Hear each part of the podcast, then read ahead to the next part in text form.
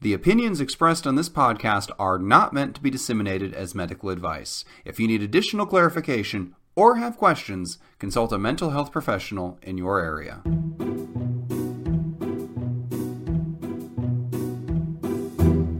Hello, and welcome to 10 Minutes to Save Your Marriage, the podcast where a comedy writer, that's me, James Breakwell, and a psychologist, That's me, Steve Olivas, the smiling psychologist of 10 Minutes to Save Your Marriage. Try to solve your long running relationship issues in 10 minutes or less. And as you all know, the best thing about this podcast is that it's 10 minutes, not 25 like our other podcasts. so we get to talk to each other that much less. How are you doing today, Steve? I like, I could just imagine the look on your face like you just bit into something both bitter and sour at the same time when you heard my line, and yet you didn't even address it. You're such a professional, James. That, I think that is the word that anyone would use to describe this podcast after they used literally any other word in the English language. But, you know, that's neither here nor there. What we do have this week is a, a bounty, a plethora of questions, and we are going to dive into one of those right now. Here it is. All right. All right. Hello, James and Steve. First of all, I'm a big fan here. I follow both of you on Twitter and listen to both of your Oh. podcasts whenever they're out. on. I even rewatch Wrong and Wronger on YouTube. Okay, so we know right now this person's a little mentally unbalanced. So we'll just keep that in Yeah. our back pocket. But we do, I'm writing that down. Yeah. We, we do appreciate your uh, your lack of standards. Um, all right, so here's the rest of it. All right, so the picture the, this with me, will you? I currently work in the sales team of my company, where I help one of our sales managers uh, with our company's biggest account. The salary is great, and work environment is awesome, and I get along quite well with my coworkers. The problem is this customer that I help uh, taking care of. This guy is becoming a huge jerk. Uh, and he didn't use the word jerk, but we're going to keep it PG. Even though I guess we swore for the first time in Wrong and Wronger today, we were just kind of all over the place. Anyway, We did? yeah, with your mower. What's the A stand for, Steve? What's the A stand for? Oh my God! The word "ass" is not swearing, James. You Puritan. Good it's a big, Lord. it's a big donkey mower. That's what he meant. Anyway, I, see I swear, Ezekiel Jebediah Breakwell over there. I swear, I will get through this letter. Bear with me. All right, here, back to the letter. I've had a good relationship with him for the last couple of years, but lately he has been taking me for granted. I spend most nights and weekends helping him out with work related and personal stuff, uh, but he has been so rude to me in the last couple of weeks that my patience is running thin. At one point, he talked ill of my family and friends in front of me without blinking an eye. I did reach out to my boss, but I know that this customer is super important to our company, and we cannot do anything to jeopardize this relationship. What do you guys think I should do? Should I force my hand and ask my company to reallocate me to other accounts? Should I defend my dignity and quit? Oh, I do need to add that my value to my company is due to a very particular skill set that only this account requires. Thank you in advance for your help and guidance, and sorry for the mistakes and typos that my uh, mail may contain. I did not notice a single typo, so good for this guy, despite his low standards. All right, and he ends with cheers. So take it away, Steve. I wrote down a word and circled it because I believe it is the root of everything that is going sideways here. And that is when he said, uh, I, I spent evenings and weekends helping this person with work related and personal things. And I think, ah, all right. So the boundary got blurred.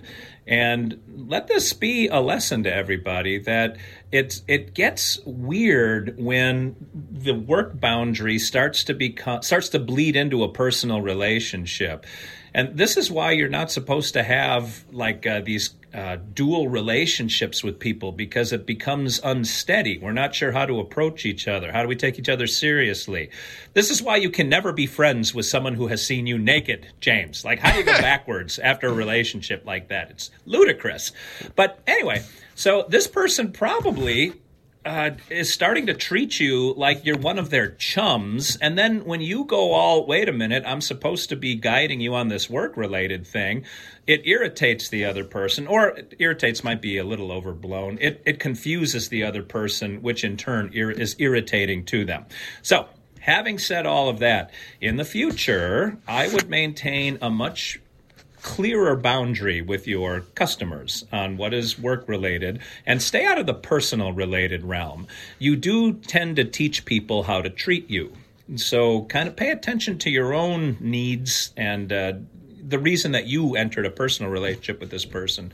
But as far as how to proceed with this customer in particular, it's unfortunate that you have the skill set that only is deemed necessary for this one because my first thought was rather than look at it as take have your boss take you off of this customer my thought was you need someone else on this customer someone to replace you because I think it's hard, like with the person who has seen you naked, to walk it back to friendship. It's going to be hard to walk this one back to being a professional relationship. I don't know if you've seen each other naked. Doesn't sound like that's the case.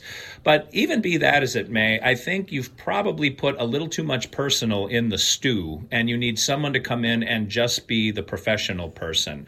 So if taking you off means you have to find another job, I don't believe this one is salvageable given what I already know What do you say, James? That is uh, some unexpected pessimism for you, but I like it. I like new dour Steve, doused in reality. It's, um, I think you're probably right. So uh, I, I, would say there's a couple factors to take into account here for how to handle this. One is um, how powerful is this guy you're dealing with? Is he just their contact point, or is he the decision maker? Like, is he the head honcho mm. over there? Because if if there's a, a possibility, I mean, one workaround here would be can you establish contacts with somebody else at the company and deal with them that way?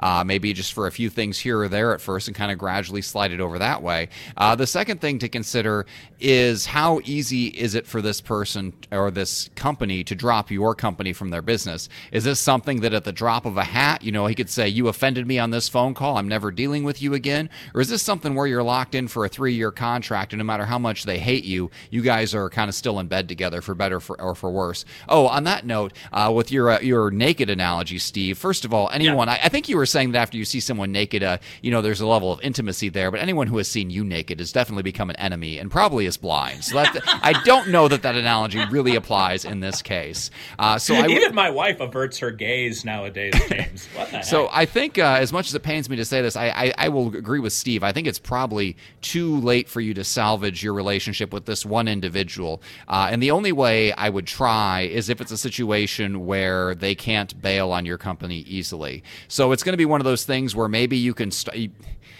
maybe you can on your end uh, be a little bit less personable going forward as far as divulging personal things and things like that. Remind yourself that it is just a job. Uh, you know, I think we've all had to repeat that mantra in our head before when things get bad at work and we're not, but not necessarily bad enough for us to jump ship.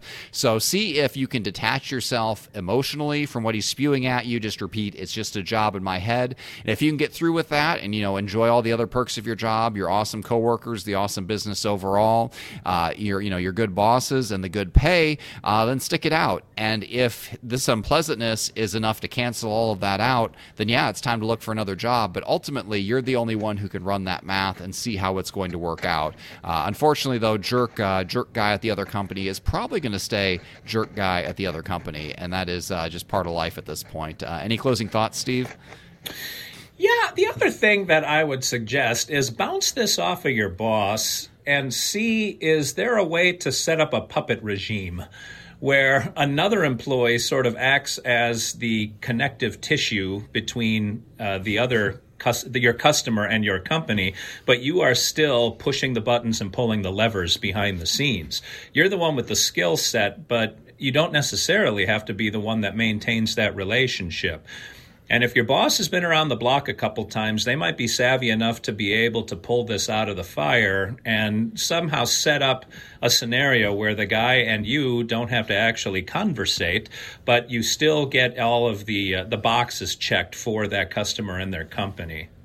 This actually, it kind of reminds me of the show Mad Men, which I, I, gave up on at some point partway through, but I made it a couple seasons in. But it's about ad executives back, back in the 60s, and uh, yeah. all of their business depends very much on personal relationships. It's an old boys club. And if you offend a guy, you know, for this reason or that, he could just pull his business at the drop of a hat. And it kind of sounds like that's what this is here that, you know, you have to put up with somebody's boorish behavior because it means money to the company. So yeah, yeah, uh, if all else fails, go watch Mad Men and realize that life could be worse. I guess.